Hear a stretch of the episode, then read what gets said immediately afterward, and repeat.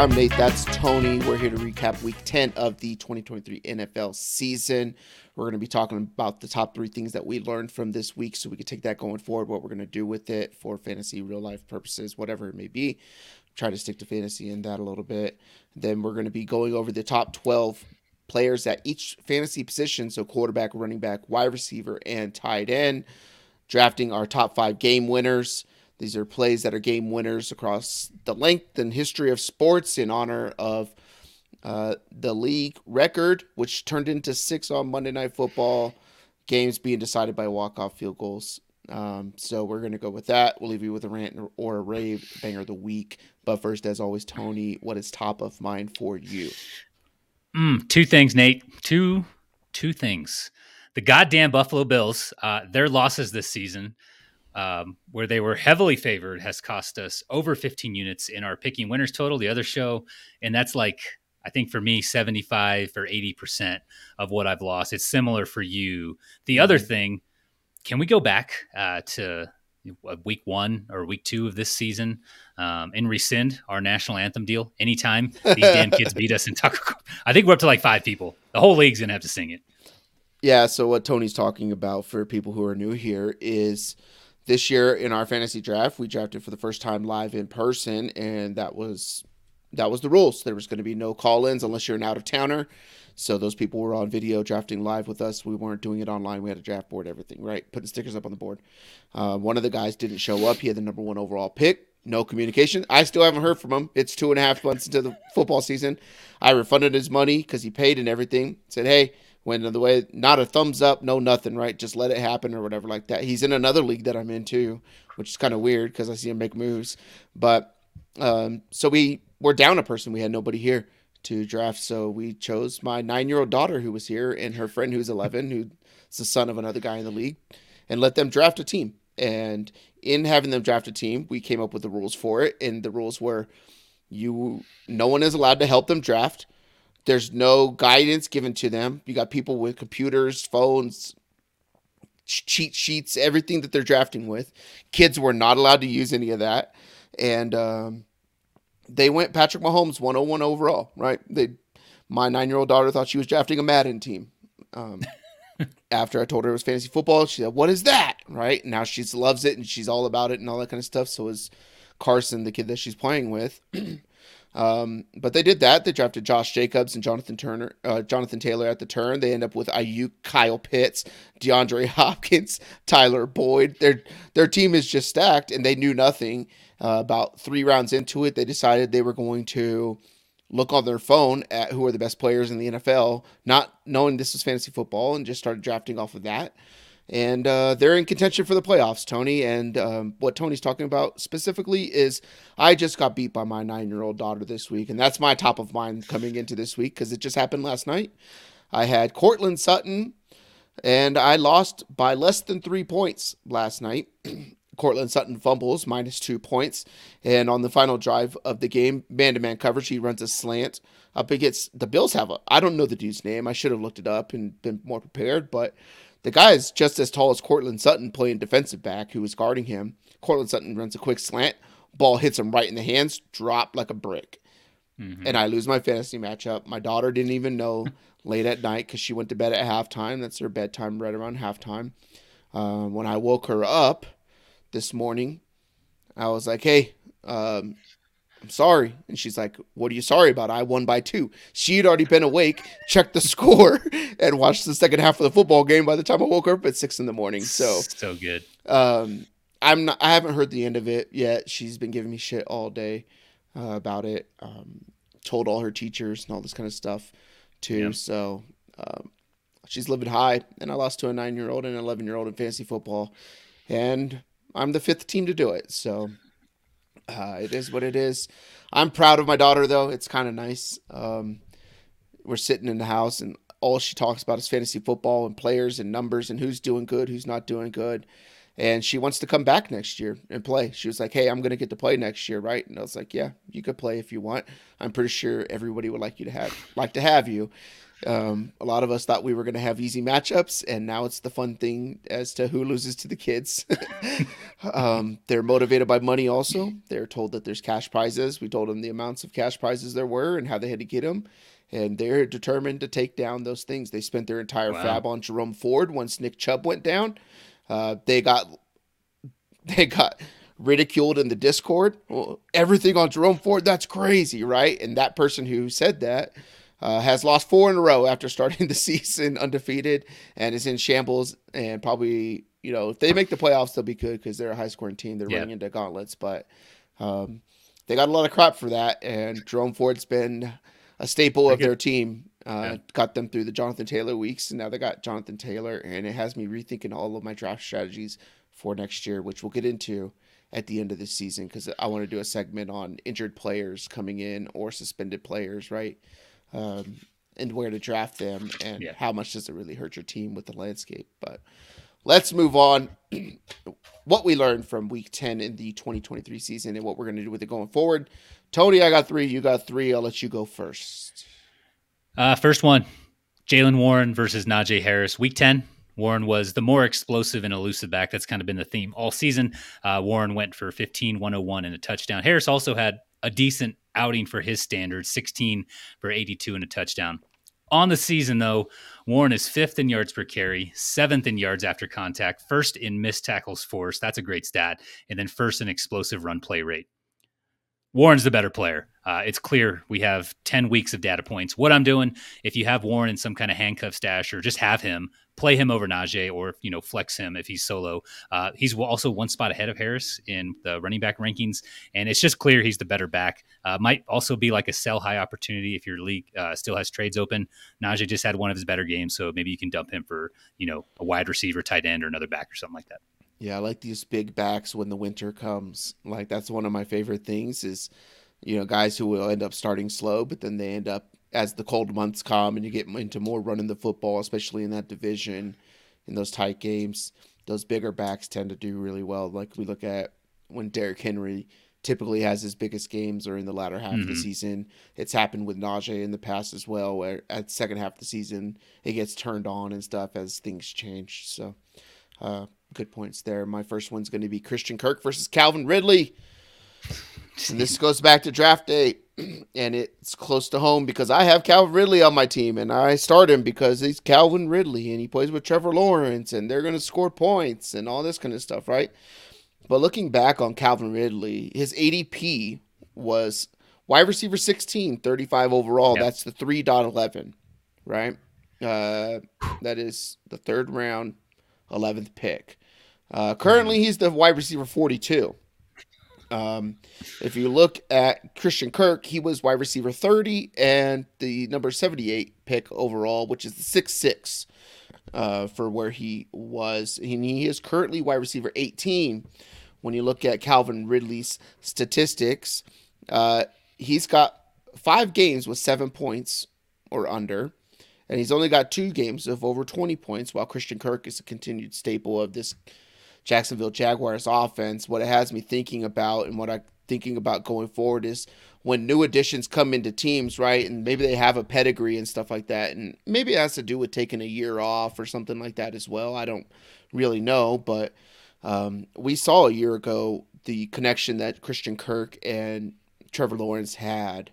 And to not value that over a guy who has talent, right? And I'm the guy who believes, you know, I harp about it in the offseason, the talent of a player really doesn't matter as much in the NFL for your mid tier guys, right? Like obviously your Justin Jeffersons, your Ja'Marr Chases and Cooper yeah, Kupps sure. and the, the elite of the elite, right? Top five at a position, Christian McCaffrey, whatever it may be. Yeah, that's completely different.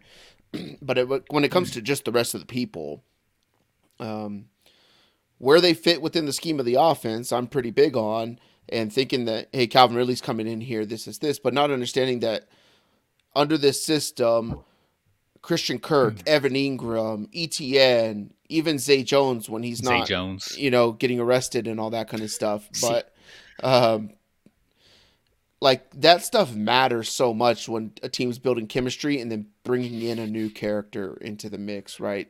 And maybe we're just off by assuming that a talent like Calvin Ridley and how good he is uh, physically and all that kind of stuff is going to take over being the number one. So going forward, I have a hard time trusting Calvin Ridley sitting here. I believe he, yeah, wide receiver 42 on the season. It's hard to play him as more than a flex, right? And I say more than a flex as he's he's my wide receiver four on a team, right? Or potentially mm-hmm. a wide receiver five on a team. It's hard to start him that, and it's it's like okay, who do you start? Like uh, if Dameon Pierce comes back and this Houston Texans team finds the running game, you start Dameon Pierce or you start Calvin Ridley, right? Like Dameon Pierce on the Houston Texans or Calvin Ridley with Trevor Lawrence. Like it's it's a tough decision, um, mm-hmm. but it's tough to trust Calvin Ridley going forward to be like a mainstay staple of your team with as many games under seven fantasy points. That's half the season under seven, and only two over 20 well the other ones are right around 11 to 12 or 9 or something like that so. Yeah. Yeah that's like a low floor low ceiling play so uh, it sucks because they did get off to a decent start uh, but he's definitely bottomed out uh, yeah. basically the first half of the season and then some. Uh, my second one we have been so desperate over the years to find tight ends outside of you know Travis Kelce, Mark Andrews, those types, um, to be consistent fantasy, DFS, or just prop betting options. I think we have a few guys uh, we can ride into the future, uh, not in like a gross way. Nate, uh, Sam LaPorta, tight end five on the year, averaging about 14 PPR points per game. TJ Hockenson, obviously, I think he's the tight end one right now, averaging like 14 and a half points per game. Trey McBride, he has three tight end one performances in the last five weeks. Caught eight of nine targets for a buck 31 against Atlanta on Sunday. Kyler's back. We're going to speak to that later. Jake Ferguson, tight end 12 on the year, averaging about 10.4 points per game, kind of stepped right into that Dalton Schultz role and is, is excelling. What I'm doing with that is starting those guys, obviously, without question, and then using them as DFS uh, DFS options um, McBride and Ferguson might be the better plays, though. I think Sam LaPorta and TJ Hockenson, I think their ceilings are kind of priced in already, but definitely good options to look at for DFS. 100% good options, must starts in fantasy. Yeah, the uh, it's weird. We don't normally have tight ends scoring over 10 points a game on average. A Ton of them. A season. Ton of them. And there's a ton of them too, right? So, um, it's, it's pretty nice. cool. It's gonna make it different. It's gonna make. I think it's gonna make a big difference when we draft come next year. For sure. Right. Like there, I think there's gonna still be people who are big on getting the one two and then just have a big drop off and i don't think it's going to be like that anymore right either people are no. going to shove all these guys all the way up or they're all going to drop because why are we why are we going to go get a travis Kelce at number you know in the first round like he's been for a couple years mm-hmm when you can go get like like my dude and your dude now. Um, Dalton Schultz, right? Dalton Schultz is playing really well, and Bobby Slowik's yes. offense runs the tight end, dragging, shadowing the quarterback as he goes, and as teams start to sack back and guard a lot of those deeper passes off the scramble drills, you're going to see that dude getting a lot more, and you've seen him get in the end zone here a couple times in recent oh, yeah. games. Uh, the one I'm interested in, I'll get to that. I, will just jump into that right now. It was my third one, but it was going to be the Cardinals tight end in uh, Trey McBride. Um, and it's more so of a looking back at the draft season too, because it's not so much Trey McBride, it was the Zach Ertz piece. Because Zach Ertz mm-hmm. was doing the same stuff when he was healthy and then he got hurt. Zach Ertz is looking like he's going to come back fairly soon. I don't know if they're going to bump him in or Trey McBride, right? But um, with Josh Dobbs, we're seeing that when Josh Dobbs loves the tight end, like T.J. Hockenson is, you know, just blew up the last two weeks too, having him, yeah, and uh, some of that to do with Justin Jefferson being out and you know Addison being banged up or Osborne being out and all that kind of different stuff happening with that with that team, but. Um, Josh Dobbs loves him, so it's like, hey, what's going to happen when Kyler Murray comes in and then Trey McBride has his best game of the entire season? And then you have to think about, and this is what's bugging me too, is uh, you got Jonathan Gannon as the head coach. And where did he come from? Philadelphia.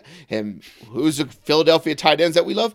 Zach Ertz. We've loved Zach Ertz forever in Philadelphia. We've loved Dallas Goedert in Philadelphia, right? Like mm-hmm. those dudes are staples at the tight end position where you're like, hey, you're in that you know, sixth round or something like that, go grab that dude because you know what your floor is going to be. You're going to be around 10 points a game, and then you get yep. a touchdown as icing on the cake.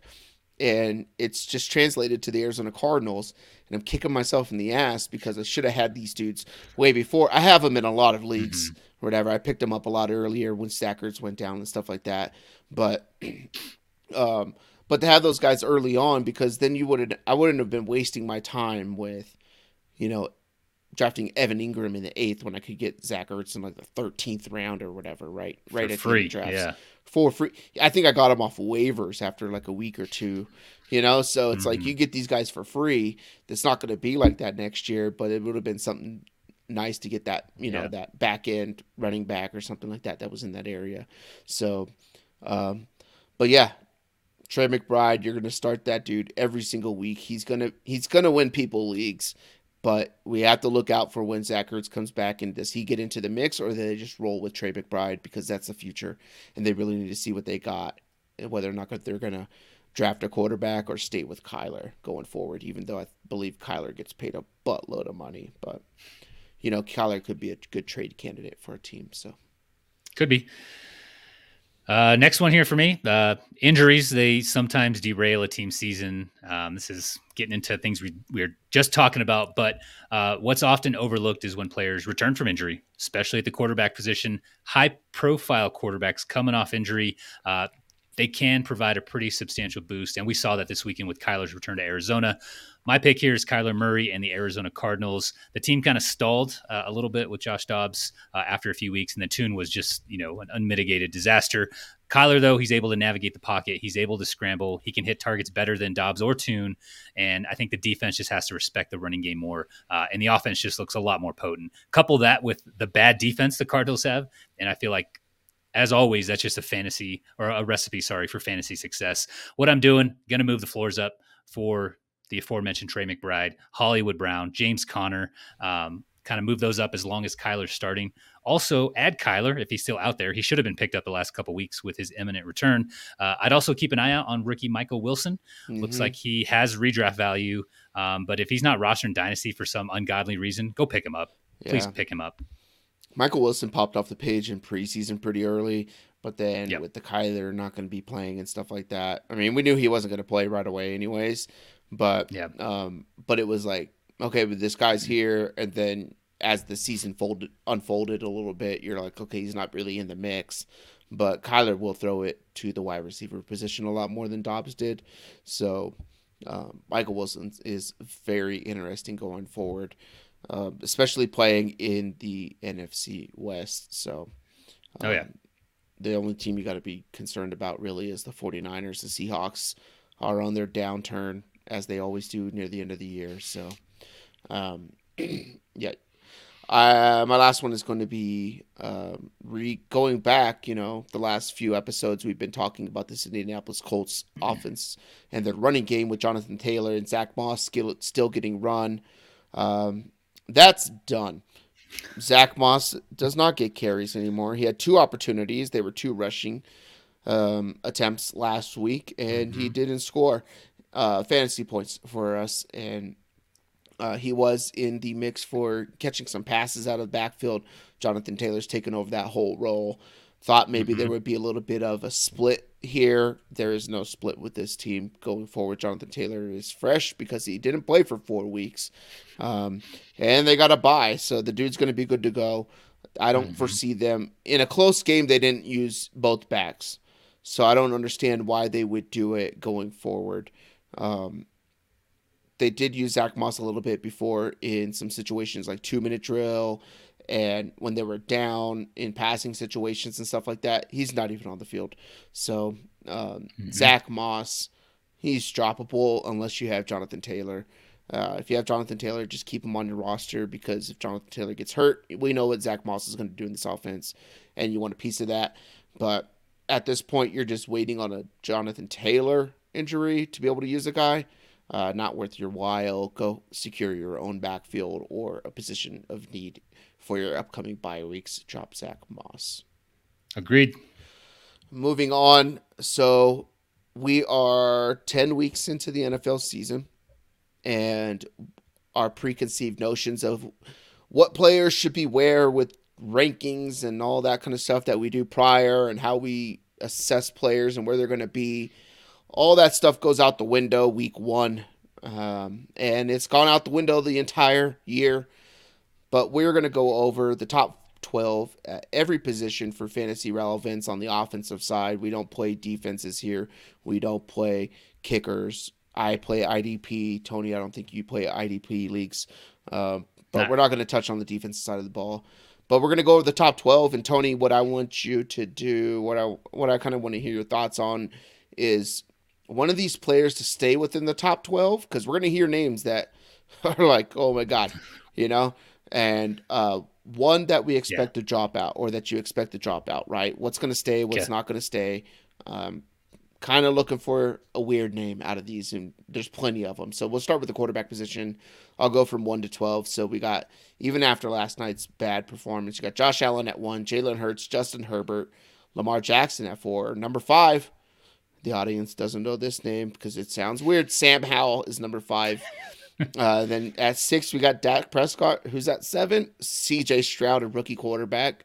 Uh, crazy what that dude's doing. Number eight, um, geez, if start the season, this guy, he's probably 30, quarterback 36 out of 32. Josh Dobbs, number nine, you got Patrick Mahomes.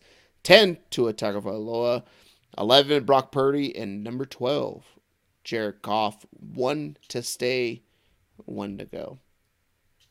Yeah, you notice some names missing there. Uh, as the season progresses, we're going to get guys like Joe Burrow, probably Russell Wilson, and maybe even Justin Fields should play this weekend. We'll see back inside the top 12. So we have to make room. That's what we're doing here. Um, the guy I have staying, Nate, the first one is Josh Allen. Thanks for listening, guys. The show's over. Fuck.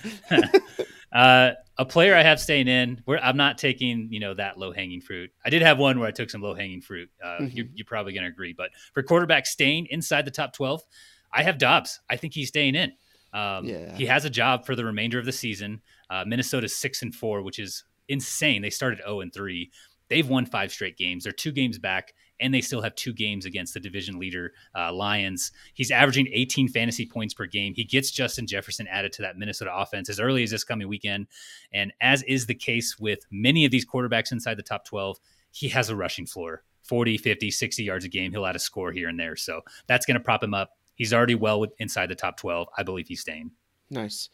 What Do you want my leaving as well? Yeah. What about the drop? Okay, I'll give you sure. Uh, so this was tough for quarterback trying to kick one of these guys out. Uh, I, I, settled. You're not gonna like this one. I settled with Jared Goff.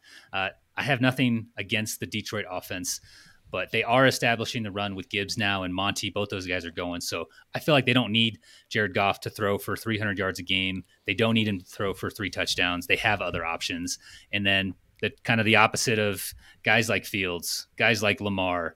Uh, guys like Dobbs is Jared Goff gets nothing on the ground. He's a zero for any yeah. type of rushing value. So that's just going to push him down naturally. And yeah, he's already on the bubble. So maybe this is low hanging fruit as well. But I have Goff exiting the top 12 as the season progresses. You know, the crazy thing about Jared Goff is looking at the rest of their season, they only have one more outdoor game, which is wild because there's what, seven more games? So they play the Bears yeah. at home Packers at home, at the Saints indoor, but then they play at the Bears, which whatever they're going to blow that team out. The home against the Broncos, at the Vikings, at the Cowboys, home against the Vikings. So Jared Goff gets you know six of his last seven to be indoor, which is pretty wild. But I yeah. agree there too. So most of those games though, he's not going to need to do much. Like I think they're going to smoke the Bears without having to throw for 250, 300 yards. Yeah, it's just be too easy on the ground. Mm, yeah, it's weird to see. You know, it's you would think that Tua would be way way higher up up the charts, but he's sitting at ten right now. A lot of that's touchdowns, right? They run the hell out of the ball. They're they're yep. they're a running team. Um, so it's kind of weird to see all that flash and dazzle and what Tyreek Hill's doing from his mm-hmm. standpoint mm-hmm. as a wide receiver and Tua to be down there. Um, but yeah, I agree. Um, I think Brock Purdy could drop out but he's also a guy who could easily stay within it too, as long as the offense stays healthy. So, mm-hmm. uh, running back number one, we got CMC. Obviously, I don't know the difference between him and Mostert, but it is outrageous how many more points. I, I forget what I I had the number earlier and I didn't write it down, but I mean it's a whole nother position. Like like a, it's like forty something percent more points. Um, Raheem Mostert at number two, Travis Etienne three, Josh Jacobs at four, uh, which wild because they had such a slow start. Alvin Kamara at five, uh, the number six, who's the number six? Brian Robinson, not Bijan Robinson, Brian Robinson from the Washington Commanders, who throw the ball 45 times a game. That's crazy. Excuse me. Kenneth Walker at seven. Number eight, you know, people people are gonna hype this guy up after, but it's it's such a bad thing that this guy's in the top 12 and it's Rachaad White. He was like a, a, fantasy darling in the preseason. The only thing that's keeping him there is the dude's caught like four passes that go for like 60 something yards and a touchdown. Mm-hmm. And the rest of his production is absolute dog shit. He can't run the ball to save his life. Uh, number nine, uh, this is a fun one, Tony, because everybody's mad at what's happening here and this coach, and they don't utilize this guy. Bijan Robinson, he's the running back nine on the season. And then you got D'Andre Swift after his fast start. Uh, number 11, the aforementioned Zack Moss. And 12, another guy everybody's pissed off about because he doesn't get utilized like he's supposed to, and that's Jahmyr Gibbs. So running back landscape is wild. Yeah. You hear names in there, or you don't hear names that are people would assume are the best running backs in the NFL. Um, who are you keeping in the top 12 and who you have dropping out? Uh, staying in the top 12, Bijan Robinson, uh, he's good enough to deserve touches. He hasn't been getting the volume that we all think he should, and he's still inside the top 10. It's pretty crazy. Uh, the public and the press, I think they have and will put enough pressure on Arthur Smith to at least keep his workload as it is, though we saw last week it did increase a, a tick. So he's staying. Uh, as far as leaving, I have Zack Moss. Jonathan Taylor's back, so it's a volume issue. I think he played. You mentioned like he had two touches. He played eight or nine snaps this past yeah. week that's not going to get it done. Uh, it's low hanging fruit, but it's it needs to be said. Um, he should yeah. not be inside the top twelve, yeah. and he's going to leave it very soon. Yeah, I can see Rachaad White coming out too. Okay. Right, as you know, Javonte is coming on. I think he takes a spot out of that top twelve as well, catching passes out of the backfield. They're running the ball well in Denver now. He's yep. getting goal line touches and everything like that. Um, Bijan Robinson, most usage that he's had all season, 23 touches. What happens? Atlanta Falcons lose to the Arizona Cardinals. Um, maybe they need to give Allgeier the ball. So. Oh God! Don't start. Funny thing, Tony. Um, we play in a Madden League together, right? And I don't know if you've been noticing what's been going on with my team. Moved my team to Rio. We're the Rio de Janeiro Dragons, so no more Atlanta Falcons. But Bijan Robinson got hurt in like week two, so I've been using Tyler Allgeier. He's the leading rusher in the league, both touchdowns, MVP candidate. I get Bijan back next week, uh, and I oh don't know what to do because I got to give. Hey, my guy's been carrying the tote, you know, and helping out the team. I got to play Allgeier, and he's like a you know superstar level of you know upgradability yeah, or whatever. T- touches or touches earned. You're not going to earn touches on the pine. Yep. Don't get hurt. Um, you do lose your job to injury in my league. So wide receivers, we got Tyreek Hill, number two, Keenan Allen, three, AJ Brown, CeeDee Lamb, Stefon Diggs, Ja'Marr Chase at six, Amon-Ra seven, number eight, Jesus Christ, this guy. I thought he, I thought he retired. It's Adam Thielen with the Carolina Panthers, who have no sense of a passing game whatsoever, which is wild. The dude just catches ten passes a game. It's mm-hmm. it's crazy. Uh, number nine, an offense that nobody thinks is any good, and that's DJ Moore with the Chicago Bears. Number 10, Puka Nacua, and he's still holding on to a spot there. Number 11, Michael Pittman Jr., and number 12, Mike Evans. One to stay, one to go. Staying inside the top 12, I have Michael Pittman Jr. He's second in the league in targets. Colts defense stinks. You've mentioned that ad nauseum. Uh, and Minshew funnels just about everything to him. I know Josh Down, uh, Downs gets some work, but almost everything else goes to Michael Pittman Jr. So I see him staying inside the top 12 for the rest of the season. Nice. Uh, for leaving, uh, maybe this is low hanging fruit again. I don't know. Puka Nacua, uh, no Matt Stafford, or at least not a Matt Stafford at 100%. He might give it a, a, go this coming Sunday, but I don't think he'll play the rest of the year, uh, or at least the you know every game remaining on the schedule Cooper Kupp is obviously back. That hurts him. Uh, he did build a pretty nice cushion because Kupp wasn't there early this season. He started the season on IR, so he missed four games, I think. But it's going to be a volume issue, and without Stafford or without Stafford at 100%, it's going to be an efficiency issue for Puka Nacua that's going to bump him outside the top 12. He's like Moss. He built like such a massive cushion, and he's been able to kind of, you know, uh, stay inside the top 12 here because of that these last few weeks. Yeah, I think I agree.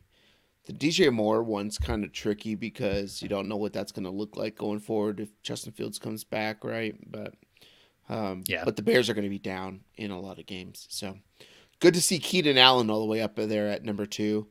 Um, maybe we yeah, should just factor in that Mike Williams is going to get hurt every year, and with like that clockwork. being said, then we just draft Keenan Allen in the first round because the guy's going to get ten to twelve you know, catches a game and 17 targets because yeah. that's all they end up having. So, um, and Mike Evans, it's nice to see Mike Evans in the top 12. We talked about him in the preseason when we did our rankings and stuff like that. Oh, hell yeah. On how, how we were so much higher on Mike Evans than the field. we're like, we were like, I, I forget, I believe we were like somewhere between 13 and 15, like consensus. We said, we said high end high end wide receiver too. Yeah, with a legitimate yeah. wide receiver one upside. So um, Pat's on back for that. Pat's on back for that. Shout out to Mike Evans, defying all odds. So He's well on his way to another th- uh, thousand yard season. It's so terrible though because they had that damn. Uh, he had that drop in the end zone, oh, um, yeah. or whatever like that. It was so bad, and then I think they ended up getting stopped at like the one after that, and Mm-hmm. He had like two touchdowns that were like right there and didn't capitalize this last week. He'd probably be like number eight, taking over Adam Thielen's white ass. So, uh, but we'll move on to the tight end position. So, number one, TJ Hockenson. Number two, Travis Kelce. Three, Mark Andrews. Sam LaPorta at four. Five, potent passing attack in Chicago, Cole Kmet. Number six is George Kittle. Uh, number seven, we mentioned him earlier. That's Dalton Schultz. We had him pretty damn high uh, in the offseason. I don't know if it was both of us. I know I was for sure. I, I think we were both in that top 12 for him and stuff like that. Evan Engram at eight, Jake Ferguson nine, one of our look, you know, look ahead, you know, keep on the radar tight ends in that preseason talk. Dallas Goedert at 10, and that's after being injured. Now Logan Thomas 11 and – the best tight end in the land of the Southeast Conference in Atlanta, Jonnu Smith. Who's staying? Who's going? Uh, staying inside the top 12, I have Jake Ferguson, you know, not taking any low hanging fruit here. I think he's staying, he stepped right in, you know, with Dalton Schultz leaving, kind of picked up where Schultz left off. Again, we mentioned where he's at on the year, averaging over 10 PPR points per game. I like him a lot. The Dallas offense is pretty functional right now. I feel like they started out pretty incompetent, uh, got some easy wins, but the offense seemed to struggle early on. I feel like they're in a good spot right now. So Ferguson, CeeDee Lamb, those guys are going to continue to feast, and that'll keep them inside the top 12 for leaving the top 12, I have Logan Thomas. I think he's played well so far, but you have guys like Trey McBride, Dalton Kincaid. Uh, probably at some point, both of the Falcons tight ends might push for a tight end one spot. And I think he's just going to be the odd man out, uh, Logan Thomas is. As McLaurin uh, improves his stat line, you know, week by week. Uh, Jahan Dotson, there's been Jahan Dotson sightings these last few weeks. Uh, Curtis Samuel's coming back. So those targets are just going to be dispersed amongst those guys. Uh, Dyami Brown, he's been getting a lot of look from Sam Howell. I think they were like college teammates or something. So yeah, Logan Thomas, I have is leaving the top 12. Yeah. That was a hard one to think about because Logan Thomas, like, you got a quarterback who throws the ball 45 times a game. A lot, right? yeah. Like, you're going to have tons of opportunities and stuff like that, but they, they involve everybody there. So uh, it's just whether or not the touchdowns are going to come, and I think those other guys have better t- touchdown upside. All right, yep. let's move on to a draft, Tony. Six games this last week. Game winning walk off plays, field goals to be exact, finished by last night's. We're recording this on Tuesday night. Last night's debacle of 12 men on the field for a game losing field goal to win it, to lose it, to win it, to lose. Nobody knows what to call that. The Denver Broncos, wide right, 12 men on the field, re kick it, win the game in Buffalo on the road, Russ is cooking. In honor of that, we're going to draft our top five game winners of all time. Would you like to go first, or would you like to go second? I think I want to go first. Okay. I think I want to go first because I think this is probably one of your. It it's one of them, but you're not going to. I'm not. It's not my number one or okay. two. It might be. It might be. No. It, it might be. This is involved one of my favorite players of all time in this sport. Mm. Um, Nate, I'm asking you to imagine, just imagine being down 102 to 101 in overtime Fuck in the you. NCAA tournament with two seconds left. One of my favorite basketball players of all time, Grant Hill, inbounds the ball, just chucks it. Christian Laettner grabs it, dribbles once, fakes right, turns left, turnaround jumper, drills the shot to give Duke the W. Electric. Electric. Probably the best game winner on this list. I know you had this on your list. That's why I wanted to grab it. Yeah. But I was I was a huge Grant Hill fan, and this is probably one of the first times I kind of saw him. So Yeah, that was a good one. That was going to be. So I lied. I thought you were going somewhere else. So I thought you were going to the world of baseball. But I do have Um, some baseball stuff for sure. Christian Laettner, that one was so good. And especially because at that time it was like Kentucky, Duke, North Carolina, like all yeah. the all the blue blood schools, right? And all that kind of stuff. And Christian Laettner was just hated by everybody. Classic white guy at Duke who's a hooper who just rubs it in people's faces because he's so good. He paved the way for JJ Redick, Grayson Allen, Duke great, right? And and now Duke's getting these badass. Mhm. Uh, he's got they got Cooper Flagg who committed. Uh, I don't know if you watch high school basketball or whatever, but uh, the high school he went to last night, they played uh, a game, their opener, and they won by ninety. Cooper Flagg doing he's doing in Smokes pregame me. warm ups between the legs, dunks and stuff like that, warming Yeah. up. He's nasty um, going to Duke. So um, Christian Laettner, what a trailblazer. Um, you ever been somewhere where you felt so out of place, Tony? Like you're just like, yeah, I, I should be, I may be allowed to be here, or I got invited and I'm just uncomfortable. You ever been to all something time. like that? yeah. Yeah. All the time. All the time. That was Yeah. that was Christian Laettner because he was in college on the Dream Team. Like Christian Laettner Yeah, was on the crazy. Dream Team, dude. It's crazy because he's not on any of the cards from the 91, 92 hoops like Dream Team Really? sets. Yeah, because he was in college, so he couldn't do it because of Oh, NCAA. that's right. He couldn't be on a That's card right. or anything like that. So uh, Christian Laettner on the Dream Team. Fun fact for you in trivia uh, going forward. So uh, didn't see hardly any minutes. My number one is going to be the Kick Six Iron Bowl 2013. Nick Saban, one second to go.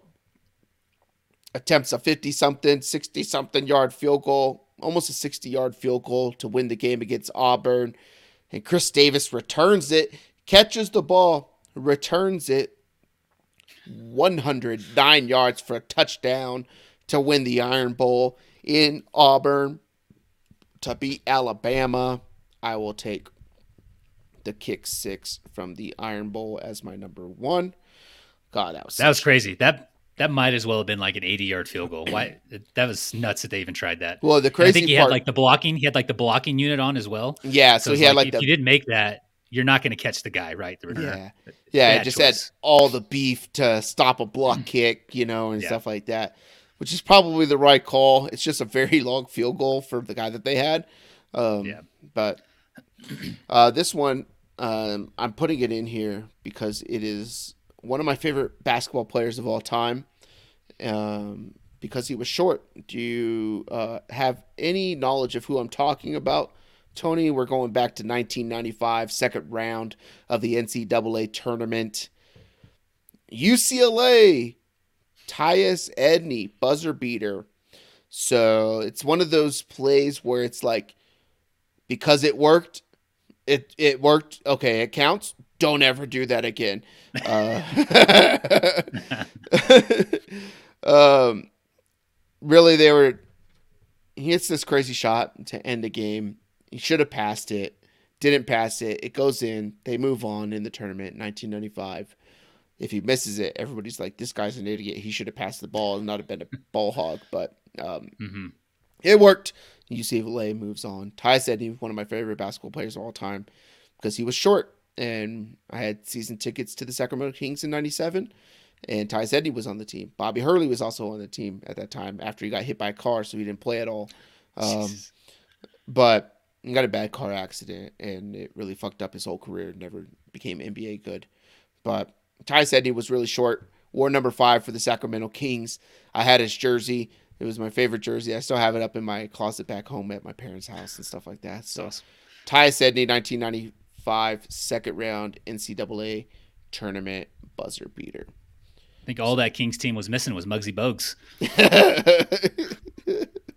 it's so they, crazy. Like these guys are only a couple inches shorter than us, but on TV against normal NBA yeah, like six eight, the six ten guys, the seven footers, like they look like midgets. It's crazy. even like like I always bring this up because I got to see the Sixers and Knicks play last year or last Christmas yeah. or whatever. And James Harden, he doesn't look that big. That dude is a colossal monster. Like what what you see of those Greek statues, like uh, you know, when you look at pictures of you know Greece and Rome and all these that area and these statues they make of people and they just look like massive giants and stuff like that's literally James Harden. Like his waist, ass, air, thigh area is like wider than our shoulders, like wider, bigger than anybody that we know, you know, and stuff like that. And it's it's so wild how big those dudes are, yet how athletic they are, and how small they look compared to the field. So, for sure. yeah, you Not got bad. I, I dig the UCLA uh, throwback there. Mhm. Um, all right, my next one. Imagine for a moment you're in the World Series. It's the bottom of the ninth. You're down one. Hall of Fame pitcher Dennis Eckers, Eckersley. He's on the mound. You're pinch hitting because you have two injured knee. You got two broken legs. Imagine the dude at the plate hitting a walk off home run in that scenario. That's exactly what Kirk Gibson did. Taking Mm. Kirk Gibson's walk off home run here with my second pick. That was right. so good too because it was Game One of the World Series, and um, Tone setter. I think they just had.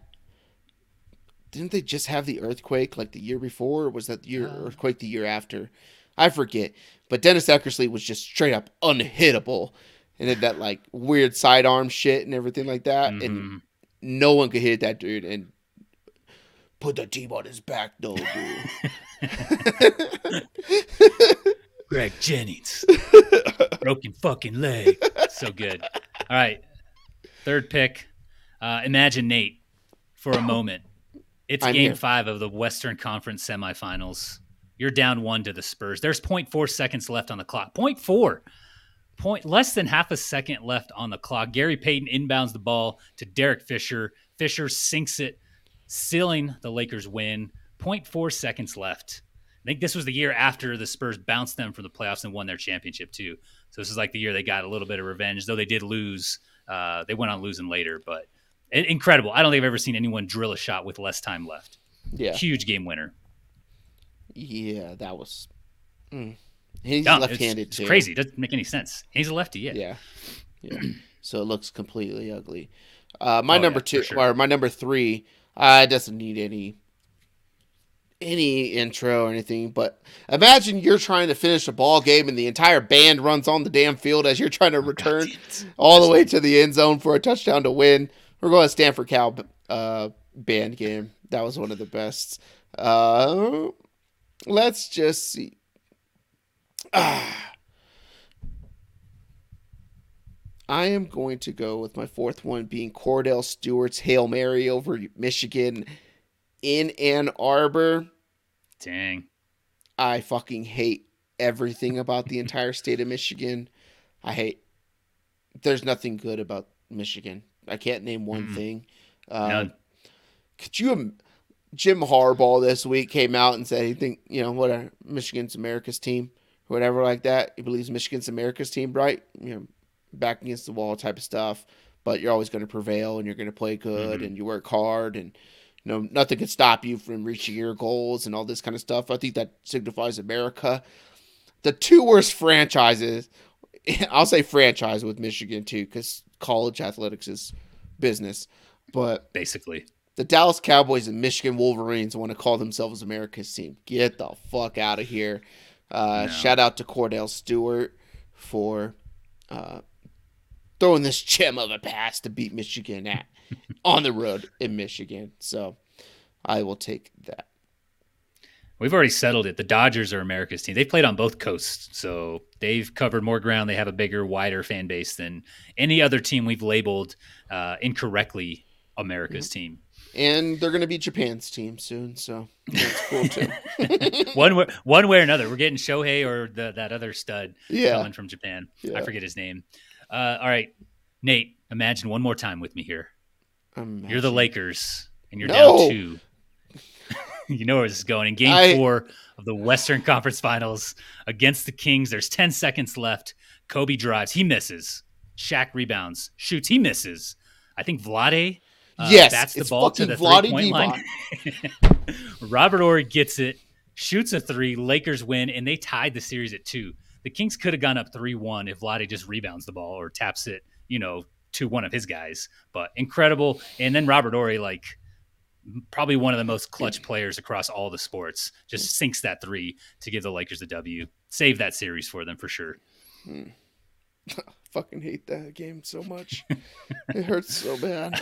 All right. Uh, final one here for me? Yeah, yeah. I think final one. Yeah. Uh, l- listener, Nate doesn't want to imagine with me uh, again.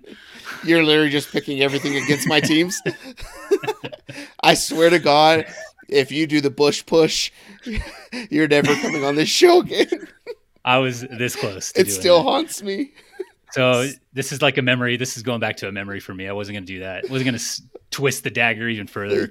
Uh, this is probably like my very first introduction to what clutch was or what a game winner was. Uh, basketball was one of the first things I watched like in the 90s. But listener, imagine for a moment it's the 1998 NBA Finals. It's game six. The Bulls versus the Jazz. Utah, they're up one. Less than 20 seconds to go. Jordan inbounds the ball, drives on Byron Russell, one of the league's you know best lockdown defenders. He gives Russell just the slightest, just a little tap, tap on the leg, pulls up. Russell goes flying past him, and Jordan drills the game-winning bucket from about 20 feet out. It's like his classic shot. Yeah. Um, but that was like my first like just both eyes paying attention to the game, knowing what was going on, game winner, and it was incredible. It wasn't even a Bulls. It was a neutral fan, right? I was a Lakers fan, so very very cool. That was a push. That was a legal play. Yes, it's, little tap, little tap, and he had his hand back, so the refs they didn't even realize what was going on, and he just pushed, just a little slight push. Yeah. Imagine, Tony. Let's do a little imagination here for you. Okay. Okay. Imagine. imagining. Imagine it's 2001. Okay, right after Y2K. This is right after Y2K. Okay. Right. Uh, something else also happened in 2001 as well. That was really big for our country here, the greatest country on planet Earth.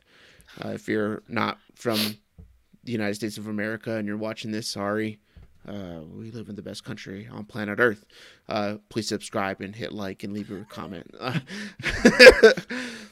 um, the New York Yankees are in the World Series, and it is Game Seven, and they're playing the the fucking Miami Marlins. No, Arizona Diamondbacks. It's the Arizona Diamondbacks. Diamondbacks. Yeah. Arizona Diamondbacks. You you're sitting there, you got two outs, bottom of the ninth. You're up one. Mariano Rivera. Enter Sandman's on the on the mound. He throws one pitch, a cutter. Nobody can hit it. The greatest closer of all time. The greatest overall pitcher of all time. The greatest ERA of all time. Number one in every category phenomenal autograph. If you don't know Mariano Rivera's autograph, to this day, it's one of the sexiest autographs you can see on a sports card. Full name, complete, perfect cursive, and everything like that. It's amazing. You're left-handed. You look kind of goofy. People call you Gonzo, not because your last name's Gonzalez, but because you got a big schnoz too. You're on the Arizona Diamondbacks. You're not supposed to be here. And then you poke one into right field for a walk-off win against the New York Yankees after 9-11 this is in October, right? October, November. So mm-hmm. this this World Series means everything to New York. Nope. Shove it right in New York. Go back, clean up some debris. The Arizona Diamondbacks, World Series champions, game seven, two outs, bottom of the ninth. Luis Gonzalez, walk-off hit, Mariano Rivera. And just like the Miami Marlins did after they won themselves a World Series. Sell the team mm. right after it and never win another meaningful game until never forget never 22 years later never, never forget never, never forget, forget, luis gonzalez you have any honorable mentions Uh, I had one other one uh, as an emergency one here. Yeah, just one other one. Um, this was Lakers. This was post Shaq. Uh, basically, Lakers dragging Smush Parker and freaking Kwame, tiny hand, Wayne Henry hands, Kwame Brown to the playoffs. Uh, the Lakers were down two, eight seconds left. Suns have the ball. The Lakers steal the ball from MVP Steve Nash. Uh, I think that was actually Parker. Kobe drives, hits a floater to tie it up, and then hits the game winner. Um, and they took a 3 1 series lead over the Suns, who were a very, very good team at the time. And the Lakers, they were, besides Kobe, they were pretty, pretty much trash. Yeah. Yep. I had some other, most of mine were on your list. Um, so I will go with that. Tony, to recap, my handwriting's terrible for this because there's a lot to figure out. But you got Christian Laettner uh, half court shot over Kentucky, pass from Grant Hill. You got the World Series game one, Kirk Gibson. Shot her around the world. We'll call that the shot her around the world, not the one from the Giants over the Dodgers. 1988 World Series game one off Dennis Eckersley. Game five, Western Conference Final. Derek Fisher uh, hits the shot over the Spurs. Lakers game four, Western Conference Finals, down two.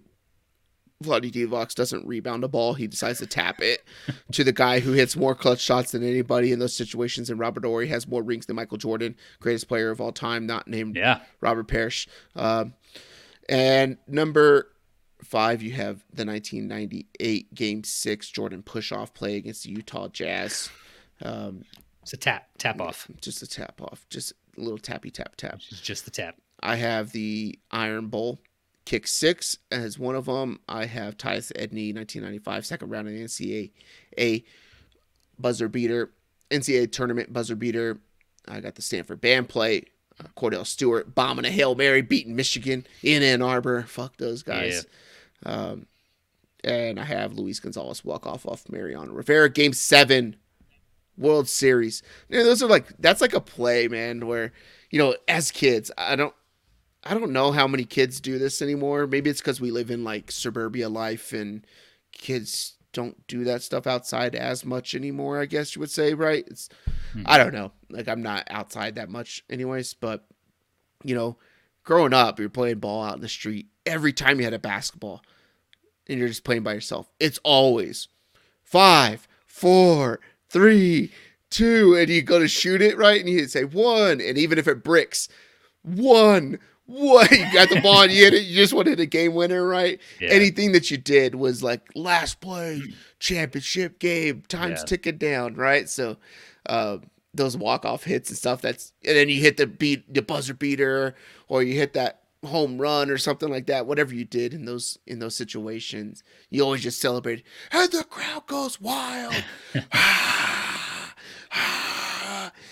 Tony, yeah. Tony, Tony. You're just like in the middle of the street by yourself playing with a basketball hoop that's on the corner or something like that. So yeah, fun stuff. So let us know in the comments what your favorite uh, walk off game winner is, or whatever we missed, or what you think about the ones that we talked about. So. Uh, if you're also a Sacramento Kings fan, definitely bash Tony for dragging us through the mud and having this hey, pain. Just glad you didn't use a bush push. That still brings trauma to me. So. Um, Matt Leinart has a a YouTube short, TikTok, whatever you want to, a short form video, vertical video mm-hmm. of him walking into Notre Dame Stadium last yeah. week. Uh, was doing some press stuff because I think Notre Dame plays on Fox one of these days going forward.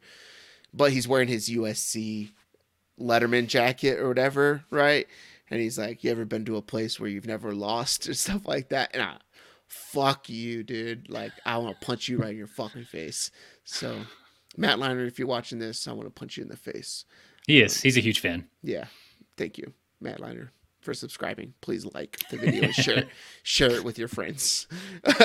Let's move on to rants and raves, Tony, before we get out of here. You got anything to rant or rave about? I am going to rave. Um, I'm going to rave about how awesome our nation's youth are, at least here in the Springs within our kids' school district.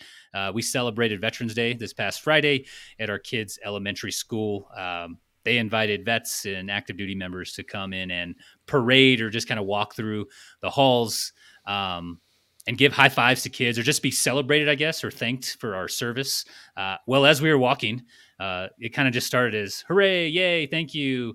And then the kids, unprompted, because my wife works at this school, she said, We did not tell the kids to do this. Uh, mm-hmm. Uh, they started to chant, Nate.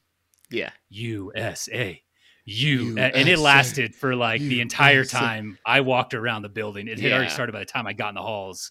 Uh, they were into it, man, and I've never wanted to like run into battle more in my life coming out of those hallways. It's pretty. It was pretty surreal. Kids It's- are kids are awesome. They were into it. They're all slapping the hands. It was fun. It was a lot of fun. yeah, it's. I felt really weird in that moment because I don't think you know I don't think either one of us really really right is like, um, and a lot of our friends who have done this line of work or whatever, um, or are still doing it, like care for the acknowledgement of what you do for a living, right? It's just like, yeah, it's you know, it's just my job or whatever like that, right? And I think a lot of people who have served or anything like that, um, it's just like it feels really awkward when someone says thank you or something like that, and it's like, man, I we spent six months building a rubber band ball to throw at each other's nuts, right? Like you should see the shit we do, right? But it is a different line of work where you understand that hey, you may um, lose your life, you know, defending what you think is the right thing to defend. So, um, uh, and to protect protect our way of life. But I I felt so claustrophobic and like awkward Oh, because sure. all this was happening and it was so loud and you want to just like kind of smile because it's kind of awesome to see like how much pride youth has Yeah. especially at that age um, for you know what our nation stands for and stuff like that but i felt so uncomfortable walking through those halls like being a focal point of everybody else like standing there for you right Yeah. and everything like that um, their little concert they do after is pretty cool the fifth grade does a bunch of songs and they put on a whole performance show to speak about America and all that kind of stuff is cool. But um, yeah, really awkward. And I didn't see you there. I think you were behind. I got there pretty early, so I was near the front. Yeah. And um, I saw like when it was over, you sent me a text like, "Oh, I just want to go to battle," like, and it was when we were like walking through the kids and stuff like that. But but it was really cool. Um, they were handing out a bunch of papers and stuff like that too, and drawings they did, and talking about what they loved about the United States and all Oh, kinds yeah, of yeah. stuff, right? And um, I I got a good one. Uh, mine said, "Good good luck with the war."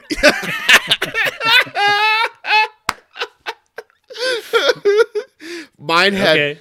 mine. I'm uh, I mine had Russians. It said it wrote they wrote the road Russians with a circle and an X through it, and it was red, white, blue, and That's said right. USA all over it. I was like, what is happening here? Like, I don't That's know right. what these kids know, but um, yeah, our area is a big military community. We have a lot of. I think Five five five bases in total. five bases within a 30 mile a 30 minute radius of each other Yeah. right um, in colorado springs so it's a big military community um, and the corridor in which we live in has is fairly close to a couple of them so Mhm. um, it was cool uh, i'm also going to bring up something for veterans day too um, and you know there's a lot of companies and pl- businesses and stuff that put on sales and there's a lot of restaurants that free meal for you and your family type of stuff right? And that's all good and well or whatever like that. But i want to talk about a company. I posted a link into our discord and our group chat or whatever like that and this company's going to help me with a bunch of stuff personally too. But uh, i want to give a, a rave a shout out to ramsey solutions uh, the head person of the company dave ramsey they put out their financial peace university which is just walks through seven baby steps to financial freedom and to build wealth so you can live and give like nobody else. Um, and save and for your future and your kids future and how to man- manage money without debt and stuff like that and get out of that system of um where businesses prey on your failure to make a profit. Um, that's my own little jab in there on why I hate credit. But um, Yeah. but they put out their Financial Peace University for veterans for free over the weekend. So over I think it was from Thursday till Monday. If you are active duty or a veteran, you can get the program for free. Um, So I shared it with a couple people. A couple people reached out and said, "Hey, I'm I'm gonna check this out. Like, tell me about it or whatever like that." And um, I think it's a really good thing. Um, it's how I live my life without all that kind of stuff, and I have a lot more peace and less stress when it comes to my money. And uh, economic times are weird. They're they can be hard for a lot of people, um, but uh, I believe firmly because I've done it myself as a single father who raises two kids by himself. Granted, I do get some child support, but um, helps with daycare, and that's about it. So Yeah. um, but I paid off sixty nine thousand dollars in nine months, and Nice. I was not making sixty nine thousand dollars. Um, I did not have sixty nine extra thousand dollars in my budget uh, from my primary job or anything like that, but well worth it. I remember you, you and your wife Tony were the first piece people I told.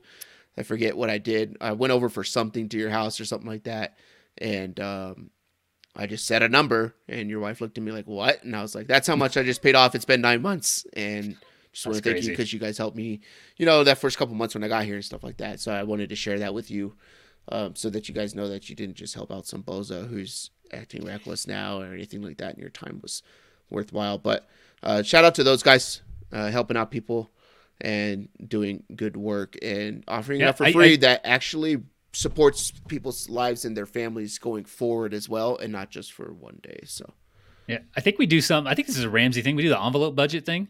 Yeah, You stuff like however much you want to allocate to eating out or yep. groceries or gas. Like we stuff them at the beginning of every pay period or month, and then Yeah. if, once that envelope's empty, that's that's it. That's that's when we stop eating out or going to movies, whatever it may be. Yeah. But I think that's a Ramsey thing. We started a long time ago, so I can't really remember. yeah yeah they do like envelope system and stuff and it just helps you because you feel like they've done a bunch of studies not them personally but like actual doctors and psychiatrists and mental health experts and stuff on like what's how s- certain ways of spending activate cer- certain pain centers of your brain.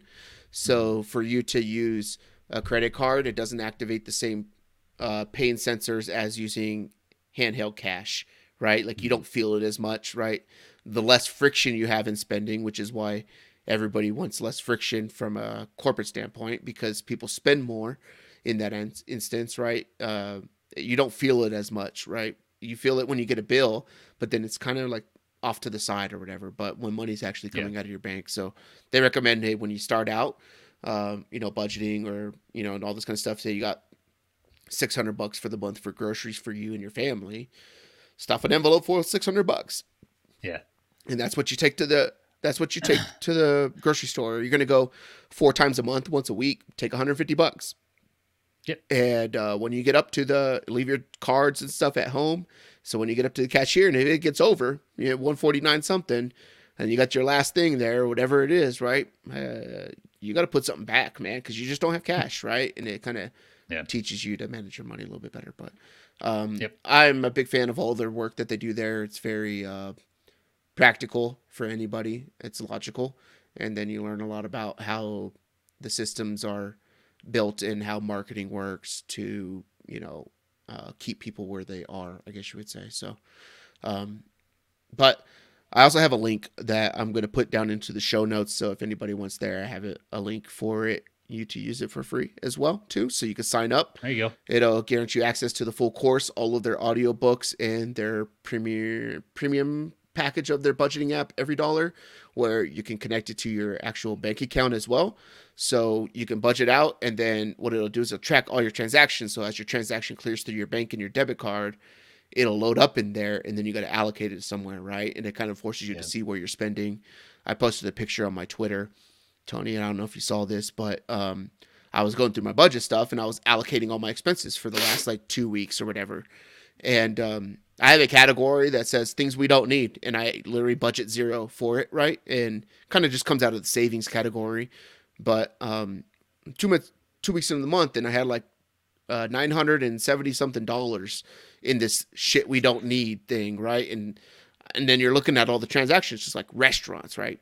Ninety bucks or hundred bucks. I like tipping, so a lot of times it's just me and the kids. I'll just double my bill, right? Whatever. It's a here's a forty dollar tip or something. Thanks for taking care Mhm. of us. Um, and uh, so it's like boom, eighty bucks here, thirty bucks here, forty bucks here, or you know Uber Eats fifty bucks because of all the fees and all that kind of stuff, and they don't even deliver your Happy Meal. That happened the other night when it sucked because my six year old didn't have chicken nuggets. Uh, Dang. it, it sucked because me and Layla had actual full meals and she didn't get one. So she ate my fries and I made her some fish sticks, but she liked it. But, um, you know, you just look at how much you spend and it's like, man, it's two weeks into the month and I'm already at like, I didn't need to do any of this. So what else could you do with this cash, right? Yeah. Especially if you're paying off debt where you got creditors calling you and stuff. So I believe in that. The app is really good. Um, I prefer to use it on a computer. I think it makes it more business like, and you have to really focus because the phone can have all kinds of distractions.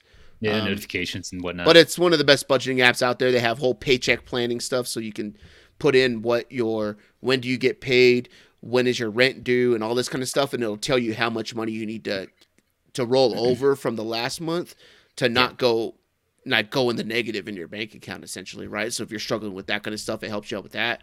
Uh, there's nine lessons in the thing. They're just videos you can watch online. You put it on your tv put your kids to bed watch it with you and your spouse or something like that if you if you want to check it out. Um, i highly recommend it. It's it's worked wonders for my life. And it's not like a get rich scheme and it you'd be like oh it's this okay um, like, don't go out and eat you know basic stuff. Don't spend money you don't have live on less than you make and pay your bills. So um, hopefully pe- other people find that valuable but it'll be linked down in the show notes so you can get that for free too. There's a church out there that um, provides it for free and they pay for everybody who signs up so it's kind of cool so oh anything else for the audience before we get out of here tony One thing, Thanksgiving is fast approaching. Uh, just got our turkey uh, Mhm. for the holiday. If you haven't bought one yet, go to Costco. It's like a dollar a pound. We got it. We got it out there for like thirteen or fourteen bucks. It's incredible. It's like a third of the price from you know other stores. So if you got a Costco close to you, got a membership. Go get your turkey from Costco. nice shout out to costco Shout My out mom- Costco. my mom just got a Costco like like from here to like from our houses away from each other, less than a mile away from her house or whatever like that. Yeah. I think she got a membership. I'm just waiting for her to add me to it because I use her Sam's Club, but it takes me 25 minutes each, either way to either Sam's Club in the Yeah. Springs. So um, looking forward to uh, Dude, that. Dad, if you're that's a- listening, tell mom to get me a Costco card. That's a spot to take your kids. It's like a what, buck fifty still for a hot dog, all We beef hot that. dog and a drink. we did that last Friday. We went to Sam's Club because we need to get groceries and stuff like that. So Yeah. we got out of school and came home, used the restroom, and then go went up to Sam's Club and we ate dinner. Uh, we got dinner and dessert for a family of three. A drink, you know, a hot dog, slice of pizza, and a dessert, and we paid nine dollars for a family of three. And It's crazy. Layla was like, "Bruh, why are we going to Texas Roadhouse? We could just eat here for nine bucks." Yes. you know, why do we go to Red Robin? I'm like, yeah, like we should just come here. Like, we could get whatever Pizza. we want. The large pizza is a good deal too. Yeah, they're like eight bucks or something and like they're that. fucking huge. Yeah, suck it, Little Caesars. Anyways, if you're still here, thank you for uh, being with us this week. Hopefully, you found some entertainment, some joy, some knowledge out of this. Um, a lot of what we're trying to do is just learn ourselves. Uh, I think Sure. that's that's a better way than I like learning more. I'm addicted to learning rather than being someone who gives out advice all the time and stuff, right? And share my perspectives. Not necessarily trying to be the guru or nothing like that, but um, it's fun for us. So um, be sure to subscribe if you're on YouTube, follow if you're on podcast platforms, share it with a friend, share it with somebody who won't like it, share it with someone who will like it. Maybe they know somebody who will like it. Share it with your dads. Dads love YouTube and podcasts on YouTube. It is a proven fact. It's statistically modeled Science. with our follower count also. So and leave us a review. Comment down below what you want us to want to hear from us. Like we literally just hey, there's that's a good idea or something like that. We see some Yeah. talking about it, or someone writes in a comment or a review. There's some people who wrote some responses to Q and A in Spotify. So thank you guys, and that's where I get some of these ideas from for us to plug into the show. So uh, thanks for doing that. Be sure to hit the like button, subscribe on YouTube, and share to your socials. Uh, banger of the week. I was gonna do a opening topic about the New York Jets and how I think the problem if we if you've watched the Jets and actually watched football football or if you just play Madden you know that the Jets offensive play calling is terrible. They're literally trying to run verticals against cover four coverage in the final minutes of the game when they have seven yard outs and 10 yard outs open the entire time. So, where do you think Zach Wilson can throw the ball? Granted, Zach Wilson should be able to audible out of that, but I think they've put boundaries and blinders on Mhm. him to just manage a game. And he's actually playing pretty decent football, and they're holding him back. And it's a shame because they have they should have won at least two of these games that he's been starting. But I love Zach Wilson. Tony, you're gonna love Zach Wilson just same way you didn't love Jared Goff, and now you love Jared Goff. You're Oh, nobody strong- till somebody loves you. word. You love you some Jared Goff. You're gonna be wearing a jersey at the end of the year, picking winners. You're nobody till somebody loves you by Dean Martin For Tony, I'm Nate. This is Taco Corp episode 116, week 10 recap in the books. Love you. Bye. Love you. Bye.